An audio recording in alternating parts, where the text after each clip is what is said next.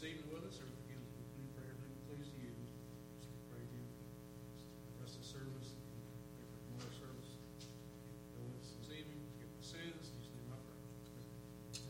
Tomorrow, we get double group up here, we're going to say no to that. All roll. Bring up here.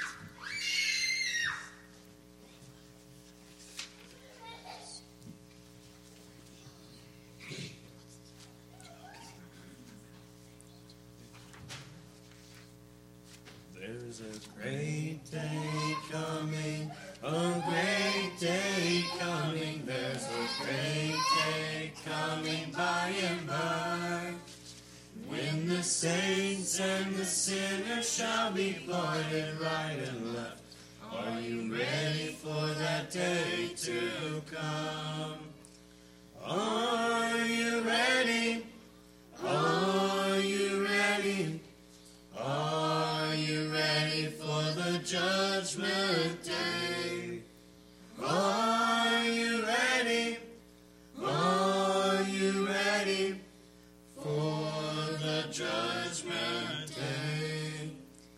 There's a bright day coming, a bright day coming. There's a bright day coming by and by, but it's bright shall come to them of the Lord. Are you ready for that day to come? Are you ready? Are you ready? Are you ready for the judgment day? Are you ready? Are you ready for the judgment day? There's a sad day coming, a sad day coming. There's a sad day coming by and by, when the sinner shall hear his doom depart. I know ye not. Are you ready for that day to come? Are you ready? Are you ready? Are you ready for the judgment day? Are you ready? Are you ready for the judgment day?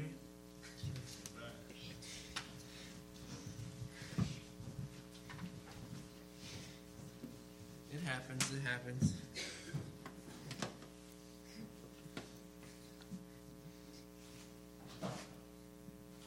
I haven't played bar chords in a long time. When I was practicing today, my hands were getting really tired, so I try to do it.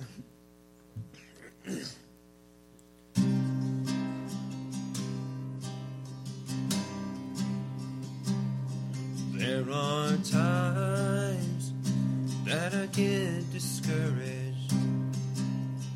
All around me, people tear me down. But that's not where I bring my focus. the last day, the words don't count. I can't help but pray for the peace you give. Why should I fear when the Lord is always with me? Why should I be afraid when He's with me in the flames? Why should I care what the world says about me? All that matters is in the end, so when He says to me, well done. There are times that I feel forsaken. Seems in this world there is no hope, but I know that you sent your Son, gave His life to save my soul. I can't help but pray for the peace you give. Why should I fear when the Lord is always with me? Why should I be afraid when He's with me in the flames? Why should I care what the world says about me? All that matters is in the end, so when He says to me, well done. I will praise your name as long as I have life, and until my race is run, I'll fight the good fight. I will praise your name as long as I have life, and until my race is run, I'll fight the good fight. Why should I fear when the Lord is always with me? Why should I fear? Afraid when He's with me in the flames? Why should I care what the world says about me? All that matters is in the end, it's when He says to me, well done. All that matters is in the end, it's when He says to me, well done.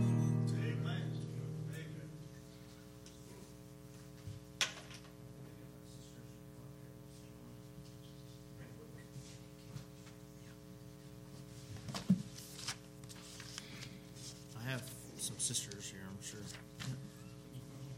Yeah, there they are. There's that bear.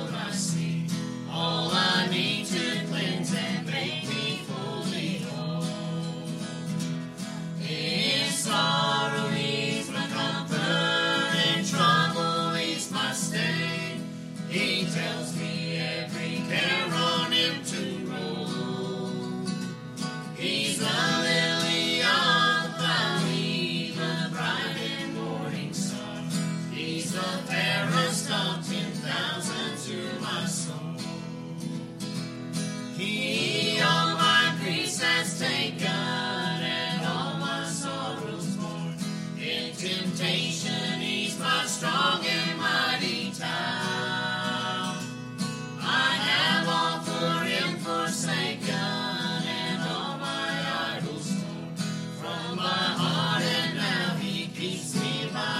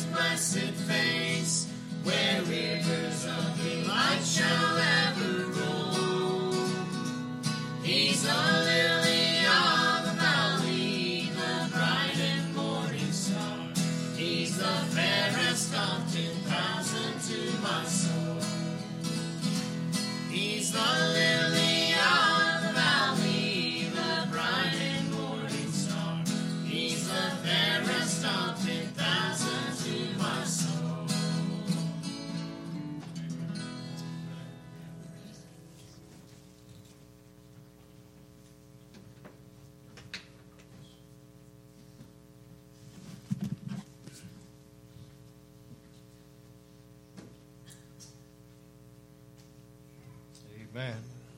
Thank God for wonderful song service. Thank the Lord for his blessings upon us already just by being in the house of God. And I hope that you can say that tonight, uh, that you've already been blessed just by being with God's people in God's house, knowing that where two or three are gathered in my name, he says, I'm in the midst. Folks, I'll tell you, that makes this place a very special place. And in just saying that, I've got chills all over my arms just thinking about where he may be right now. Walking up and down these aisles and in and out of these pews to touch our hearts. May God truly touch us this evening. Before Brother Step comes, we're going to go back to the Lord in prayer again, asking his special blessing upon the speaker and upon his children here this evening, that we might be touched in a miraculous way. See, I've always seen being in the house of God as a special place and time, because I know that it's in the house of God where he may be walking and enabling us to hear, to realize, to understand. Because the Bible teaches us that he wants us to know him. He wants us to know him in the full revelation that he has given us. And that's through his word. And I pray tonight that our eyes and ears are opened and our hearts receive his word with joy and much gratitude. Brother Grant, could you take us before the throne of grace, please?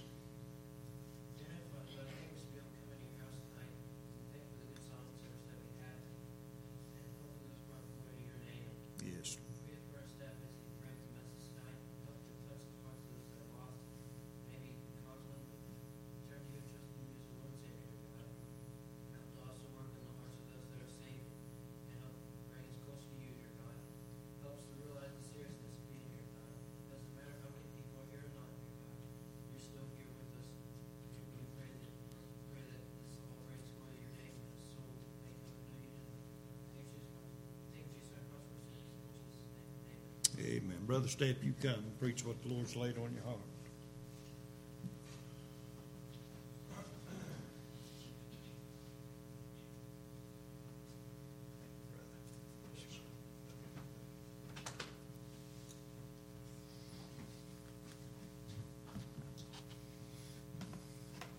I brought a songbook up. I don't mean what you think it does.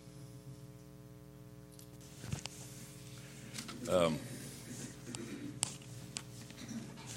just a few comments about what Brother John's been talking about, about the Lord being here where two or three are gathered together. That is a sobering thought, but it sure is an exciting thought too, isn't it? And uh, the song that uh, the is that the adult choir sang, the Eastern Gate. And that's pretty awesome. Ezekiel chapter forty-three, for you young folks that might not know that scriptural song, what that song means. In Ezekiel chapter forty-three, and it says, as they're build, rebuilding the temple for the millennial reign in the last part of the book of Ezekiel, it says in verse four, and the glory of the Lord came into the house by the way of the gate, whose prospect is toward the east. That's what that song's talking about, is Jesus Christ coming in. And I know that if you listen to the song, and and y'all young ones that might not know that, and, and I know most of y'all probably do that. That's that.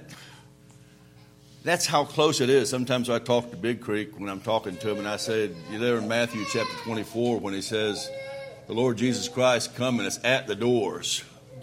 And I point to the back of the church there, those doors. It's just like he's on the other side coming in. The physical presence of the Lord. But he's already inside here. Amen. By God's grace. And so I, I really enjoyed that song, and I enjoyed the other songs. And when the, the, the young gentleman sang the song, There's a Great Day Coming, and I, I turned it over. I didn't know that song. And that first verse is a great day coming. and you're thinking about the Lord coming back for his people, making it that great day. And then there's a there's a bright day coming. And then that last verse is, there's a sad day coming. And, you know, it broke my heart. I was all excited about the great day coming. I was all excited about the bright day coming. I was excited about the Lord coming back for us. And then there's a sad day coming. Because if you don't know Jesus Christ, it ain't going to be a great day. It ain't going to be a bright day. It'll be the darkest day. I was almost upset at the songwriter. Why did you put that verse last? Why didn't you put that verse first? And we could have been thinking about those that are lost and praying for them. And then we get to the point where it's bright.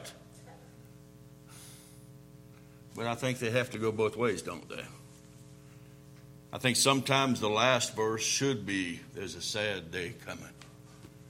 Because sometimes we get so caught up in rejoicing in our state, and we're almost sitting back on our laurels saying, yeah, Lord, come on anytime now. It's awful, awful bad out there. Why don't you just come back and get us and take us out of this world?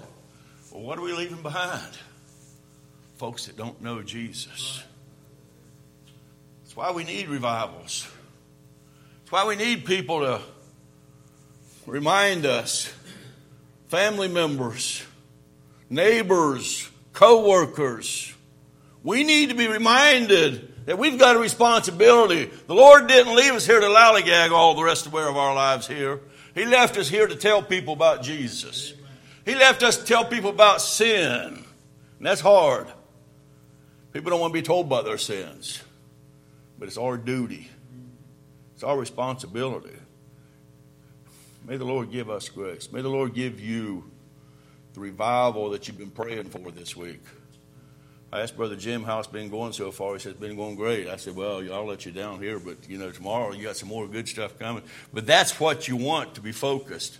And then it's awesome, this homecoming idea.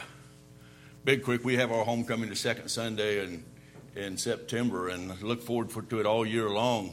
And folks that haven't been there for a while, they come back home to Big Creek. And I hope you've got folks like that that you're expecting this, and maybe you've already come this week and you're expecting them tomorrow, and folks that can come home to Emmanuel Baptist Church. I'd like to preach a message on a church to come home to. I think it's important for us to do that. I do want to start off by saying I appreciate it. I, I had all that prelude there. It was just those songs. I wanted to say that before I forgot. And then I didn't want to forget to thank you for inviting me. And thank you for having the services. Thank you for desiring the diligence for these kids to be brought up in a church that they can come home to is important. It's important for them to know what that Eastern Gate is. It's important for them to know is, you know, and I've watched your kids as we go through services when Brother Pete Horn was preaching on Monday, and I was rejoicing that most of them were paying attention. Some of them it's hard to get to pay attention. I understand that. They go through stages. And sometimes the uh, the twenty-five-year-olds ones are the ones that's hard to hold attention to instead of the two-and-a-half-year-old. But I appreciate y'all. I love y'all. And we pray for y'all. We really do. And it's always a joy to come to Emmanuel Baptist Church. Book, Book of Luke, chapter number fifteen is where we're going to take our text. A church to come home to. Sometimes you can get lost. Sometimes you can get lost in the world. Even folks that are saved can get lost. I mean, I don't think they lose their salvation, but they can forget what's important, and they can get out there in that rat race of the world, and they can start thinking this is important or that's important, and they, they miss out on what's really important when Sunday morning comes around. It's important to be where Jesus is going to be. Amen. It's important to come where the Holy Spirit's going to be. It's important to come where God the Father's blessings are going to be showered upon his children as they meet together in the house of God. In Luke chapter fifteen, in verse number eleven, it says, A certain man, he said, a certain man had two sons, and the younger of them said to his father, Father, give me the portion of goods that falleth to me. And he divided unto them his living. He didn't have to, but he did. And not many days after, the younger son gathered all together and took his journey into a far country, and there wasted his substance with riotous living. And when he had spent all, there arose a mighty famine in that land, and he began to be in want. Sometimes you find out that you're not as clever as you think you are. You're not as wonderful as you think you are. My wife tells me I'm wonderful all the time, I think. You know, and, and you know, sometimes you can get to that point where you think you're the center of the universe, and this world just revolves around you, and you can't do no wrong, and it just seems like everything you touch turns to gold. I guess that happens to some people. I'm, I'm, I'm preaching a sermon here. You know, as you, as you think about those situations, and this younger son, he'd been brought up, you know, you might say with a silver spoon. He never really did have to work for what he had, and his, and his daddy gave him what he needed. And then he, but he, when, he, when he went out in the real world, real things started happening. And that money, instead of every time he reached into his billfold and hand out more money or, or, you know, slide that card nowadays. And one of these days that card came back, insufficient funds. What? Insufficient funds. Maybe he pulls out another card. Maybe, you know, he's using cash or whatever it might be. Began to be in want. And the economy was tanking around them too. And it was getting bad everywhere. Kind of like looking out our door, isn't it? It's getting bad out there, isn't it? I hope you're dependent upon something substantial. Amen. Instead of just a bank account. Yeah. But that's all he had. That's all this prodigal son had was a bank account. Had some friends that liked him while he had his bank account. But you see them slipping away when they want to go out and I ain't got any more money. I don't know what's going on. He got ahead to get a job. Verse fifteen. And he went and joined himself to a citizen of that country, and he sent him into his fields to feed swine. Wasn't much of a job. That's the reason it's in here is because for a Jew, that would be hitting bottom to have to feed pigs. And the Lord wants them to see somebody that's really hitting bottom. Sometimes we've got to get to that point. It says in verse sixteen, and he would fain have filled his belly with the husk that the swine did eat, and no man gave unto him.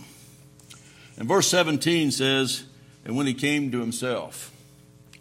You know, I, I mentioned sometimes you got to hit bottom, and I, I really think this is a salvation verse in verse seventeen. This young man had heard the gospel at Emmanuel Baptist Church or Big Creek Baptist Church. You know, for, for the sake of our sermon, I know he wasn't. But for the sake of our sermon, he'd heard the gospel before. His parents had prayed for him. And it seemed like all the efforts were being wasted. He grew up. He was a pretty good kid still yet. You know, he didn't do, you know, probably lived in his mom's and dad's house for sure. But he got out in the world and started doing things that we wouldn't expect they'd do. I know. I've seen that happen at Big Creek.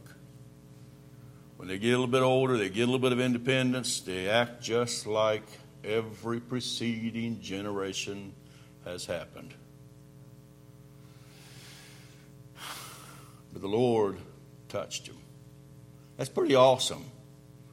You know, because Mama's back there still praying. You know the rest of the story. You know, when he comes back, the daddy's there with arms wide open, and they, they kill the fatty calf and all that because they're back there waiting. And y'all back here waiting at the house. At the house of God.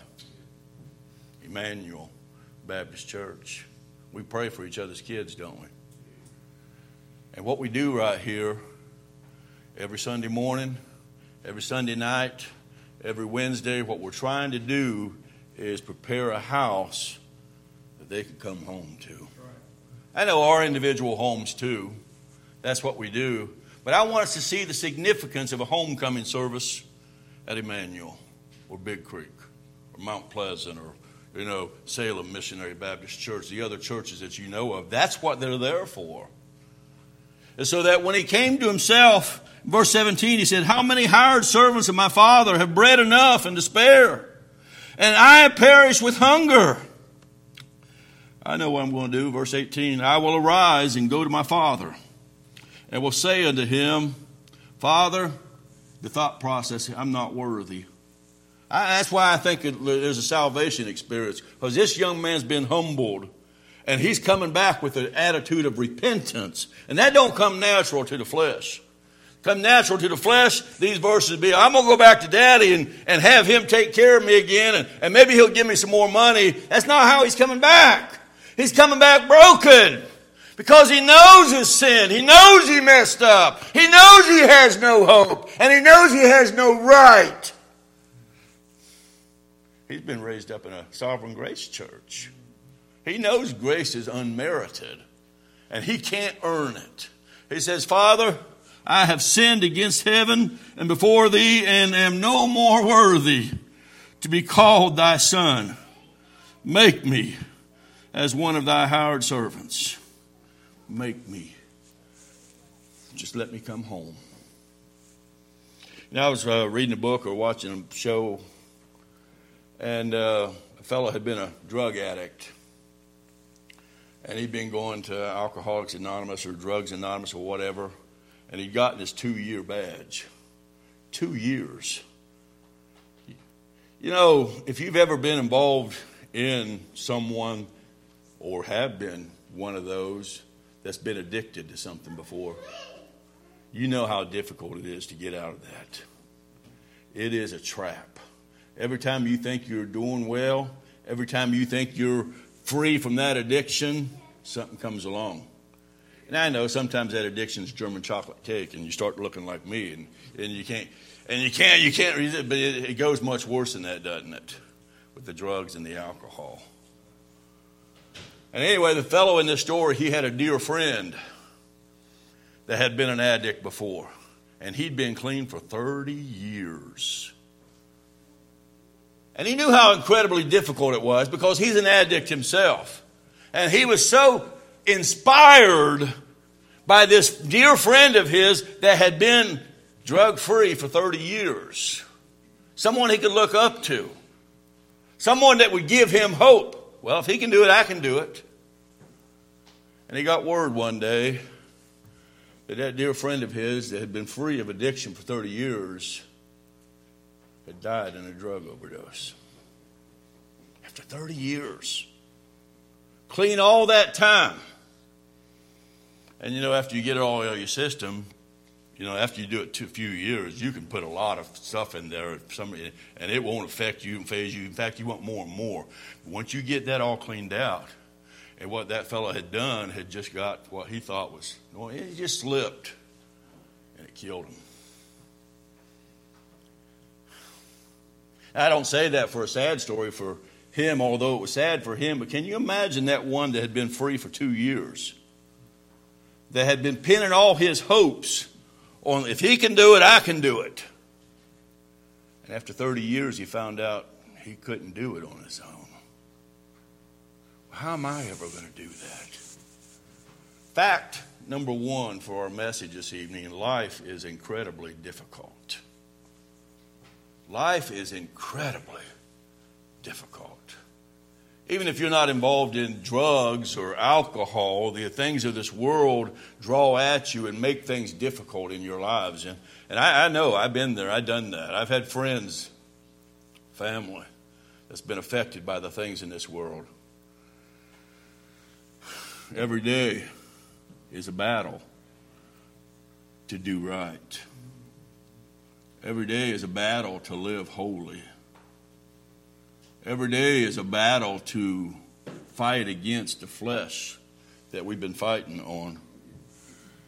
And I thought about that as I was, message was coming together. You know what they need? They need what this prodigal son needed. They needed a home to come home to. It's getting tough. You know, and maybe if it's just to spend the night. Maybe, you know, you don't live here anymore, but I got to go home and talk to Dad. I got to go home and talk to Mom. I got to go cry on her shoulder or something. I need you. Desperately need you because it's difficult. Incredibly difficult out here. My uh, daughter-in-law, her mom found somebody. They've been divorced. Found somebody and thought they were going to live happily ever after. Built a house, you know, had a nice car, guy had some money, good job. Things were going really well. And then all of a sudden he said, I don't love you anymore. Can you imagine her devastation? Can you imagine him saying, I'm taking my stuff and gone?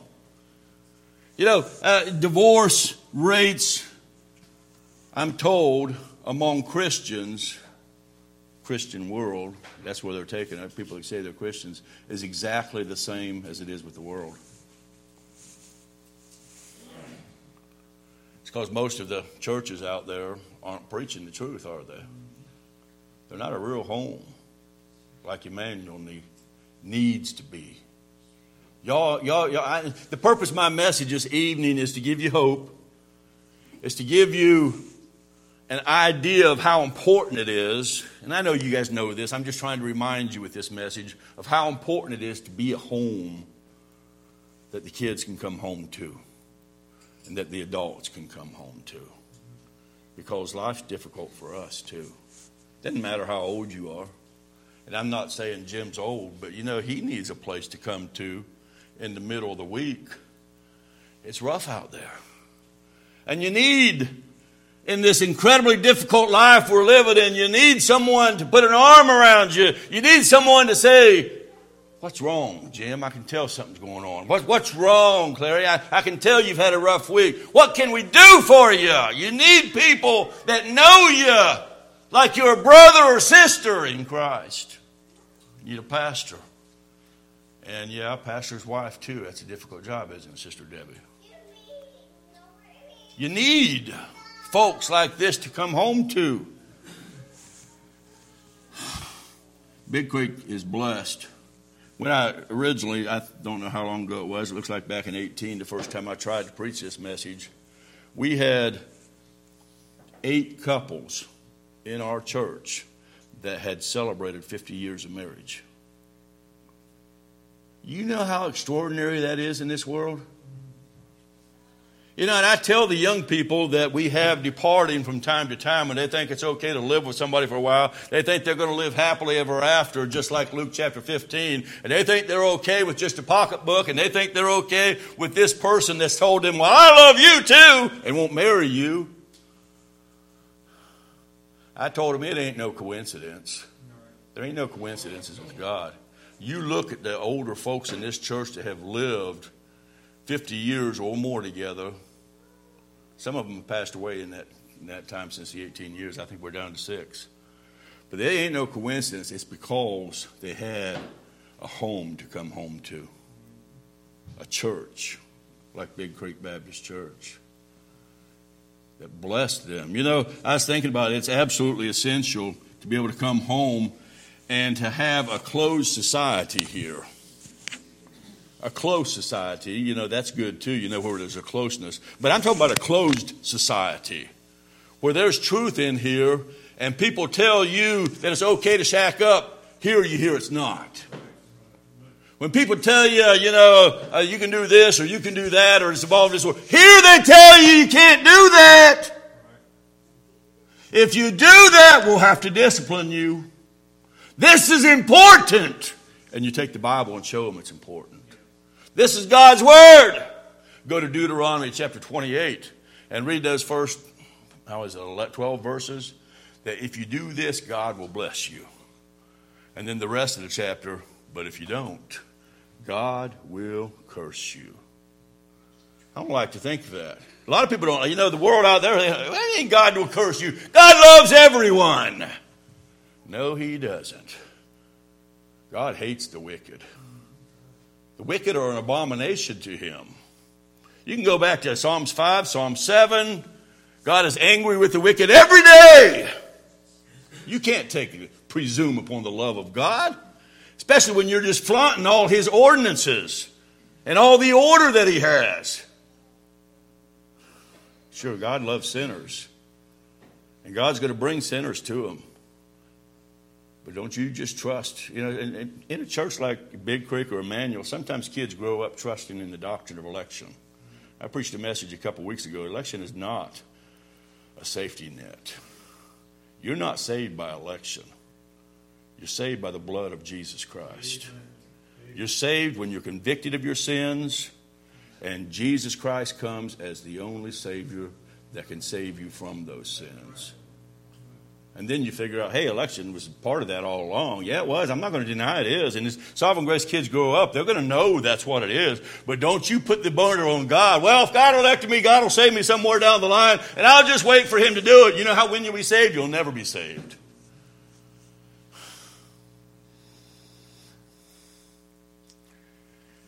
You can't trust in hopes and dreams, preconceptions. You have to trust in a real thing, Jesus Christ. And that's what this church preaches.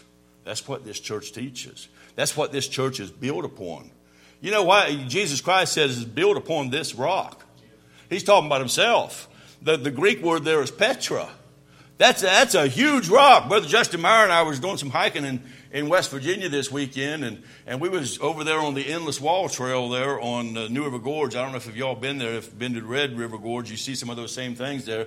But we was down there, and we dropped down those ladders, and I'm looking up there, and I'm uh, uh, there's a rock that was hanging out. It must have been hanging twenty-five feet out. I said, how in the world is that not already falling down? And I thought about it. It's because I'm only seeing the tip of that rock. And there's more rock in there. I said, hallelujah, that's a Petra. That's a rock that you can trust in. That ain't going to fall. Jesus Christ. Life that's incredibly difficult, we need something that's strong. We need something that's sure. We need something that's a foundation for us to rest upon. And that has to be the Emmanuel Missionary Baptist Church. It has to be, because there's no place in the world that they're going to find it if you don't, if you don't provide that for your church family. Again, like I said, young folks, middle-aged folks, older folks, all of us live incredibly difficult lives. My dad brought him here Monday night. Tickles me to death that he loves to, wants to come to church. You know, I watch him.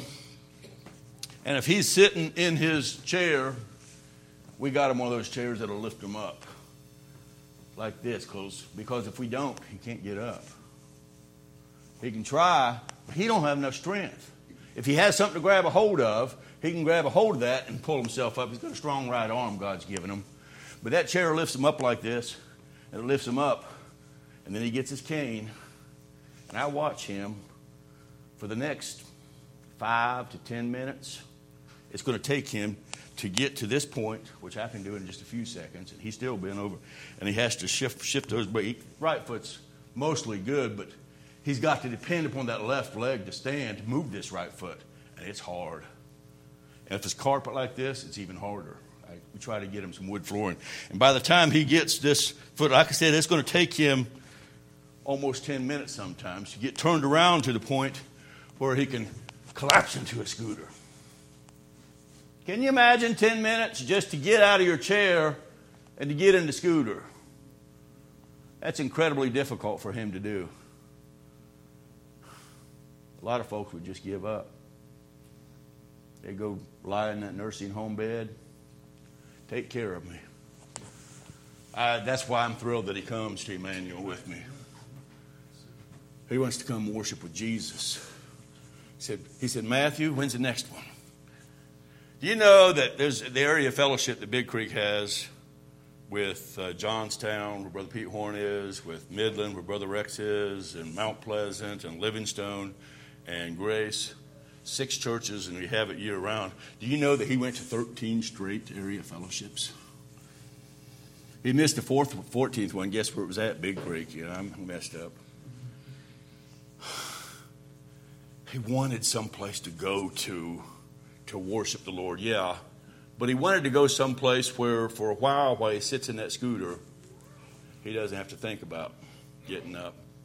Doesn't have to think about how incredibly difficult. He's just, amen, praise the Lord. And he's home. He's home. He's in your home. I know he's borrowing your home, and then tomorrow he'll be at Heritage Landmark Baptist Church. He'll be at his home that God has provided for him to make it through another week. You know, divorce, drugs, physical ailments, the incredibly difficult things in this world. What's easy about this world? We need to teach our kids there ain't nothing easy about this world, is there? You can expect heartaches. You can expect people to let you down. You can expect uh, the money to run out. You can expect all these things. I know sometimes we grow up because God has blessed his people so much, like this prodigal son, that they think, oh, money just grows on trees and, oh, I can go out there and do whatever I want to. And eventually you find out you can't do whatever you want to in this world. You're going to bang up against the devil pretty quick. He's going to take what you've got. And God's going to allow him to do it if you're not in his will. Because the, the cursings of God, I know there are some direct cursings, but primarily the cursing of God is, I'm going to take my blessings away from you until you get back into church, until you go back home, where you belong, where I blessed you before, where I've multiplied your joys and, and I've multiplied your the wonders and the awes and the amens and the hallelujahs that you find here. When you come home to Emmanuel Baptist Church, you know what we need is that hope that's found here. Dad and I, you know, I put that. I remember one time Dad asking my sister Leandra, when Mom was still alive, he said, "You think Mom could make it if something happened? You know, if I went home to glory, if I give it, you think Mom could make it?" You know, those thoughts go through your mind. You want to give up, but you can't, can you? God's got a purpose for us here. You're part of this. You're part of this special church. If you're a member here, and if you're here and you're not a member, become a member. Become a part of this. The real safety net is God's people and the truth of God. And the blessings of God.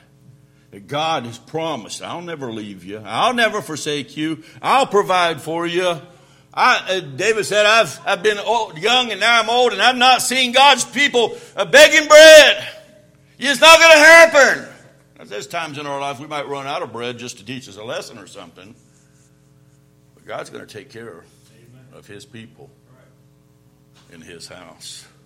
That's where the guarantees are.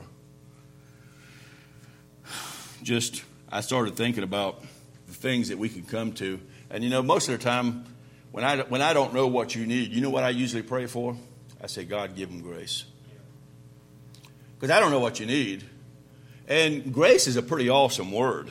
It's not just sovereign grace and salvation. That's pretty awesome that Jesus Christ died for us, unmerited favor, gave us his righteousness, took away our sins. That's the ultimate grace of salvation. But you know what? There's all kinds of more graces God can give you. And I, and I like to name those graces sometimes. Sometimes the first one on my list is strength. God can give strength in these incredibly difficult times. If you are suffering through addiction, you know the only way you're going to get out of that is through Jesus Christ. Because he'll give you strength. He'll give you abilities that you didn't know you had. Sometimes it's physical strength that's needed. And sometimes Dad needs that leg to be strong. Sometimes you need that healing that comes from when you've been sick. You pray for your pastor that his lungs get stronger. You know, God's the one that can do that. God's the one that, whatever your physical ailments might be, whatever your mental stresses might be, whether it's at the job or whether it's, it's in a relationship in your family, emotional uh, strength, God can give that to you. And he will give that to you. And here's where you find it. Can God do that if you're out there on the golf course on Sundays? God can do whatever he wants to do. But you're, be agreement with me, it ain't likely, is it? It's here when you come home that he's going to give you strength. In the book of Philippians, chapter four, and these are familiar verses that we, we go to often. Philippians chapter four and verse number thirteen. It says, I can do all things through Christ, which strengtheneth me. And it says in verse nineteen, but my God shall supply all your need. It doesn't say he'll supply all your wants. God does that sometimes. He gives us sometimes what we want, and sometimes it's because so we can learn we didn't. I didn't really want that, you know. I. But He'll supply all your need according to His riches and glory by Christ Jesus. God will give strength. Where, like I said, and sometimes it's spiritual strength you need. Sometimes it's to be to be fortified by that. In Ephesians chapter four, while we're here close. Ephesians chapter four. Speaking about His churches, you know, Ephesians, I've just preached through Ephesians just peripherally with an overview to see that it was a church epistle. And that's what it's talking about in, uh, it says the, bo- uh, the body of Christ. It says one body in verse number four, one spirit, one hope, one Lord, one faith, one baptisms. It's talking about that and the unity of the Spirit in verse number three. And it talks about that, and it says in verse eleven, and it's going to get in verse twelve, it says, and He gave some apostles, some churches, some of those bodies, apostles, and some prophets, and some evangelists, and some pastors and teachers. Look what it says, for the perfecting of the saints. That's what the church is for. Amen. You know, I got somebody that commented on our Facebook page, and I'm trying to get a hold of her to talk to her individually because she read one of my silos and said, I was really enjoying that until I found out that you think only Baptists go to heaven. And I, I contacted her. I said, I'm sorry. I, you know, I, I I agree with you that every blood-washed saint is going to go to heaven. And I'm sorry I didn't make myself clear enough. And I, I told her there's a difference between the church. The church is going to be the bride of Christ. And that's what the seal was about. But I believe every member of the family and every member of the kingdom is going to go to glory too. And she says, what What are you talking about? What, what, do, what do you, you know, and so I'm, I'm trying, I'm going, I'm going to tell her what the difference is between the kingdom and the family of God and the church of God is. Need to know that. Need to know that it's not good enough. A lot of people think they're in the, well, when I got saved, I was baptized by the Holy Spirit and I'm in the church now. No, you aren't. You're in the family of God. You, you've been born again, born into a family, born into a kingdom. How do you get in the church? You're baptized into a church. Water baptism is the only baptism that's known in the Scriptures since the days of Pentecost and the days of the apostles. And so for the perfecting of the saints, it says in verse twelve, that's what it is. He gave them some apostles, some prophets, some preachers, some teachers for the perfecting of the saints, for the work of the ministry, for the edifying of the body of Christ. That's what He gives it for. That's what He gives you a pastor for. That's what He gives you deacons for. That's what He gives you teachers for. That's what He gives you mature women and men that can teach the young ones for, so that they can edify you and you can be edified. Till we all come in the unity of faith and of the knowledge of the Son of God unto a perfect or a complete person, one that's safe, one that can get married and expect to live for fifty years. You know, there was a little girl that went to Grace Christian School with my oldest daughter, and she came from a broken home. And I heard her say this one time. She said, my mom was divorced and remarried. My dad's divorced, they're divorced, and he's remarried. And, and I suppose when I grow up, I'll be divorced and remarried. What? twelve years old, and she's already given up? I don't want my kids to be giving up already. I want them to see the examples at Big Creek and at Emmanuel that they love each other. And when they say till death do us part, that's what they mean. Because that's what marriage is, between one man and one woman for life. And anything else is wrong. It's an abomination to God. God hateth to put it away. You need to be reconciled back together. I know sometimes, you know, divorce is a sticky subject and things go wrong and it ain't always clean cut. There's usually problems on both sides. But two Christians have no excuse ever, ever to get divorced. For every temptation that comes along, God's promised a way of escape, and He'll take care of you. Come home. Come home. Talk to your pastor. Talk to your pastor's wife. Talk to your fam. Talk to your dad. Talk to your mom back there in this safe haven of Emmanuel Baptist Church. That's what they're here for. That's what God put them here for. For the perfecting of the saints. For the unity of the body. That you might have hope instead of despair. And that our little girls and our little boys will dream of Prince Charming. And dream of living happily ever after. And be waiting for the Eastern Gates to open. It all falls in line. If we trust Him. I know there's a lot of, it's incredibly difficult along the way. We're going to close our message with that in a little bit here. That I know it's incredible. That doesn't make it any less incredibly difficult being a member of the church. But it does give you hope. It does give you a way. It does give you encouragement. It does give you a pattern to follow. It says in, in verse number uh, thirteen, "Till we all come in the unity of faith and of the knowledge of the Son of God unto a perfect man, unto a measure of the stature of the fullness of Christ." You like verse fourteen? It says that we henceforth be no more children, like the prodigal son was. And look what it says, "Tossed to and fro, carried about by every wind of doctrine, by the sleight of men, and cutting craftiness, whereby they lie in wait to deceive." And, and you never know what's really right because you're still child, children. But it says in verse fifteen, "But speaking the truth in love may grow up." You know what happened to a lot of our churches in the preceding generation? Moms and dads quit going to church. And they dropped their kids off at Sunday school, and they let the church raise the children. What's wrong with that? It ain't the responsibility of the church to raise children. Listen to this. It's the responsibility of the church to raise families. To teach dads how to be dads. Teach dads how to be fathers. How, how to be husbands. Teach moms how to be moms, and moms how to be wives. And teach children how to be children. Yeah, you got to learn. Yeah, you got to submit yourself. That's how chapter six starts off here. Children, obey your parents in the Lord, for this is right. And right things are going to happen. Good things are going to happen when you follow God's word. That you might grow up unto him in all things. It says in verse sixteen, "From whom the whole body," talking about the church. This is a church epistle. When it says body, you know the word body is never used in the Bible in reference to the kingdom. It's never used in the Bible, in the New Testament, in reference to the family of God. It is always speaking of the church, the local, visible, called-out church for you, Emmanuel Missionary Baptist Church. That's what it's talking about. "From whom the whole body fitly joined together and compacted by that which every joint supplieth, according to the effectual working in the measure of every part." You know, you go over in First Corinthians chapter twelve, what happens when the foot's not there? You're limping around. You know, Brother Pete Chadwick in our church got diabetes real bad, and they had to cut off one of his legs. He's now a cripple. He now comes to church, not regularly, but just whenever he can. That's how a church is when you're not here.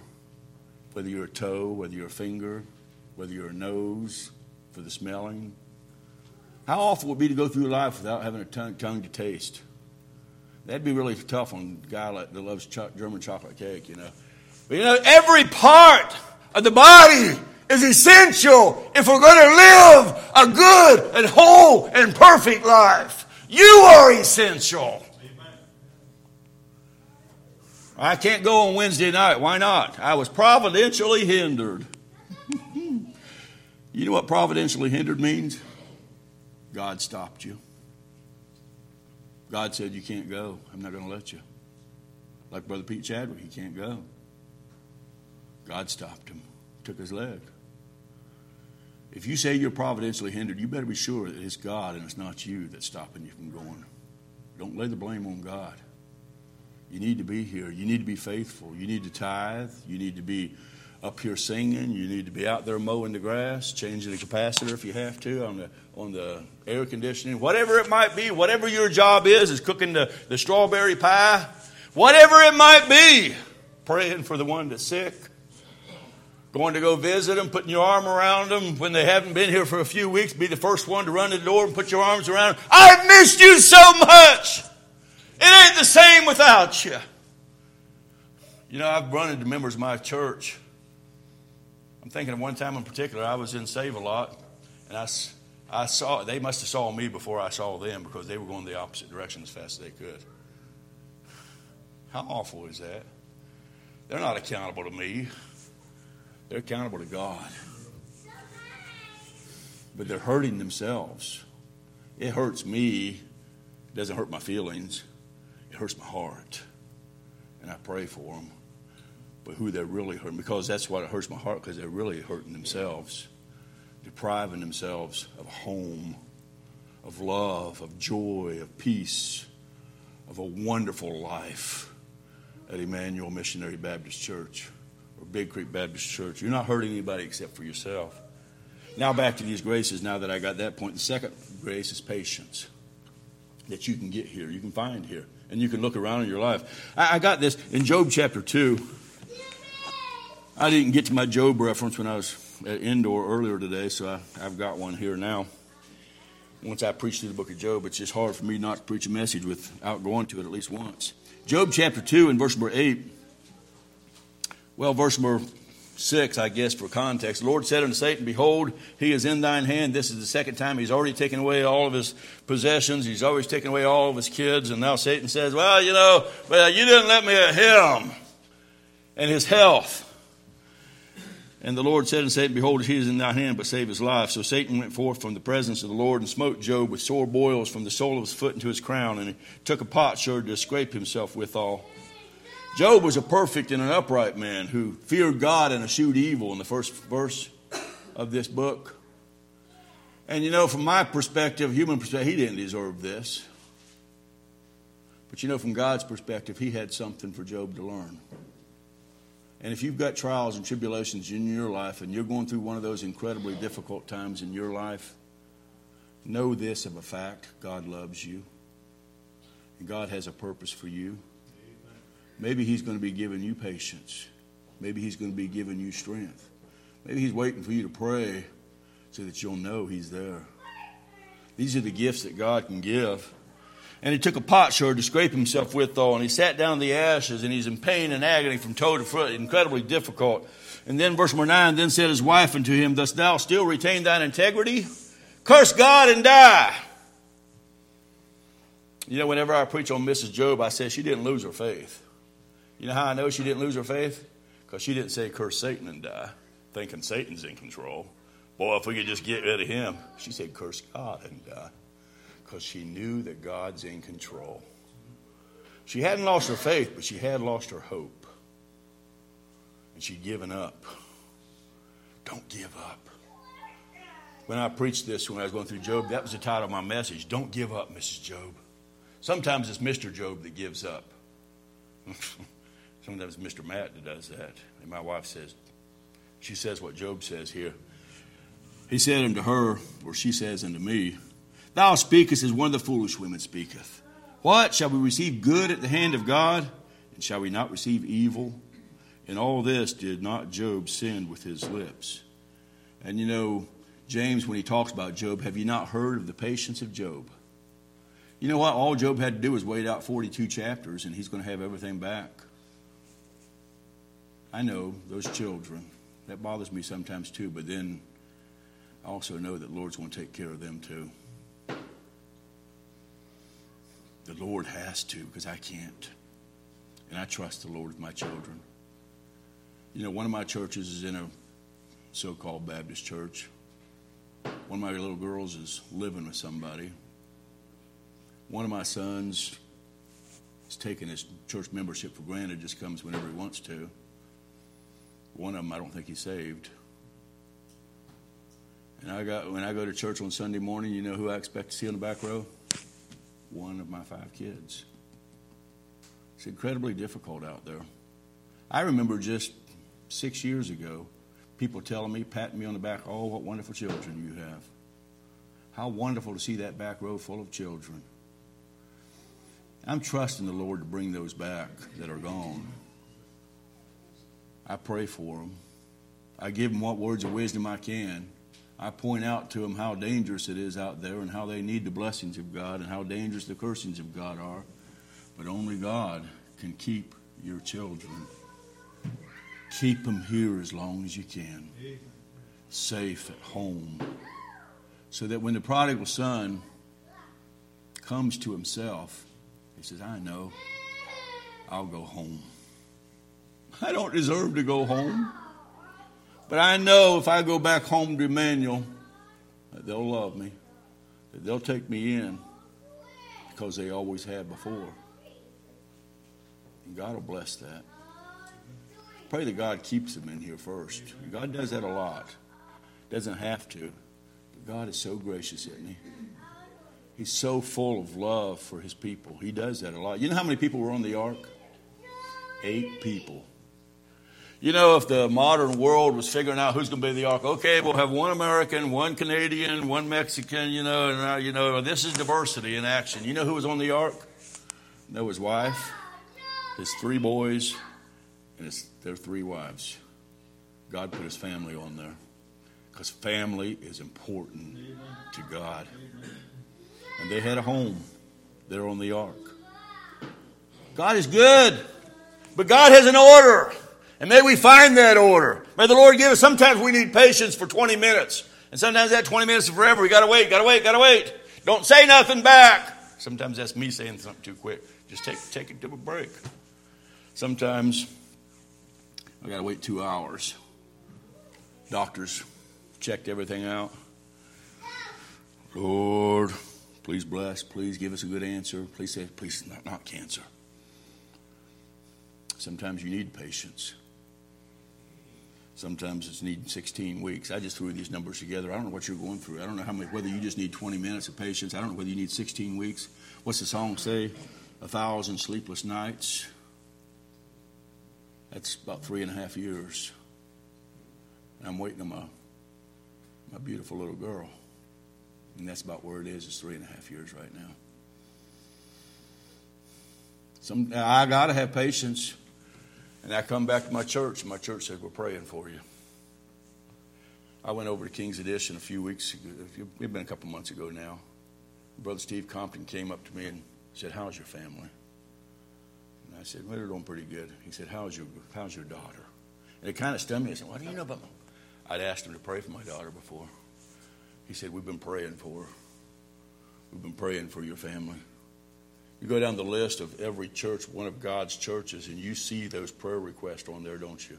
For our families, for our children. I'm I'm I'm going too long, but I, I you know if you don't get nothing else out of this, and you come back to the the, the, the Gospel of Luke, there is a happy ending.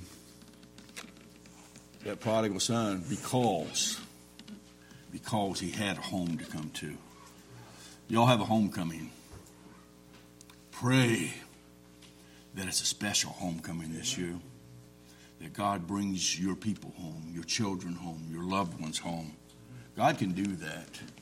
That's what he put you here for, to be a part of that. May God bless the Emmanuel Baptist Church. I pray that with all my heart. Brother John.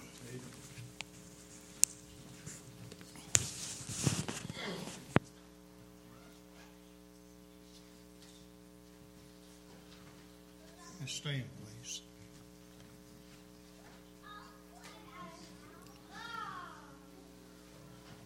You know, I'm I'm thankful for the message because it truly sounds like home, the home that our people have here. Tomorrow, by God's grace, we'll have, Lord willing, we'll have those thirty-somethings, not yet saved, but they're here. They always want to. You think about those that come to the house of God. I remember eighteen years ago when they were just like this, still praying for their souls, still praying that the Lord will keep them in this place. It's always good to look back and see those young people that have grown up in this house. They know this is a place of safety. They know this is a place where they're loved. And I'll tell you what, there's no greater feeling to know that your church family has that desire for those around them. And it's not just our kids that we think about. We think about those in our community. Those that are, those that are, those that are hung up in addiction. That you seem to have never made headway with, but somewhere down the road, they're going to call for you. You know why? Because they saw the people that cared for them. It makes a difference. Thank God for a place called home. Brother Jim, you come. We're going to sing a song. Tonight, I pray that the Lord spoke to your heart. I pray that he has. I know he has mine. I've just sat and rejoiced and hear and to understand what this place has been to my wife and myself over the last eighteen years. It's been home. And I thank God. Okay.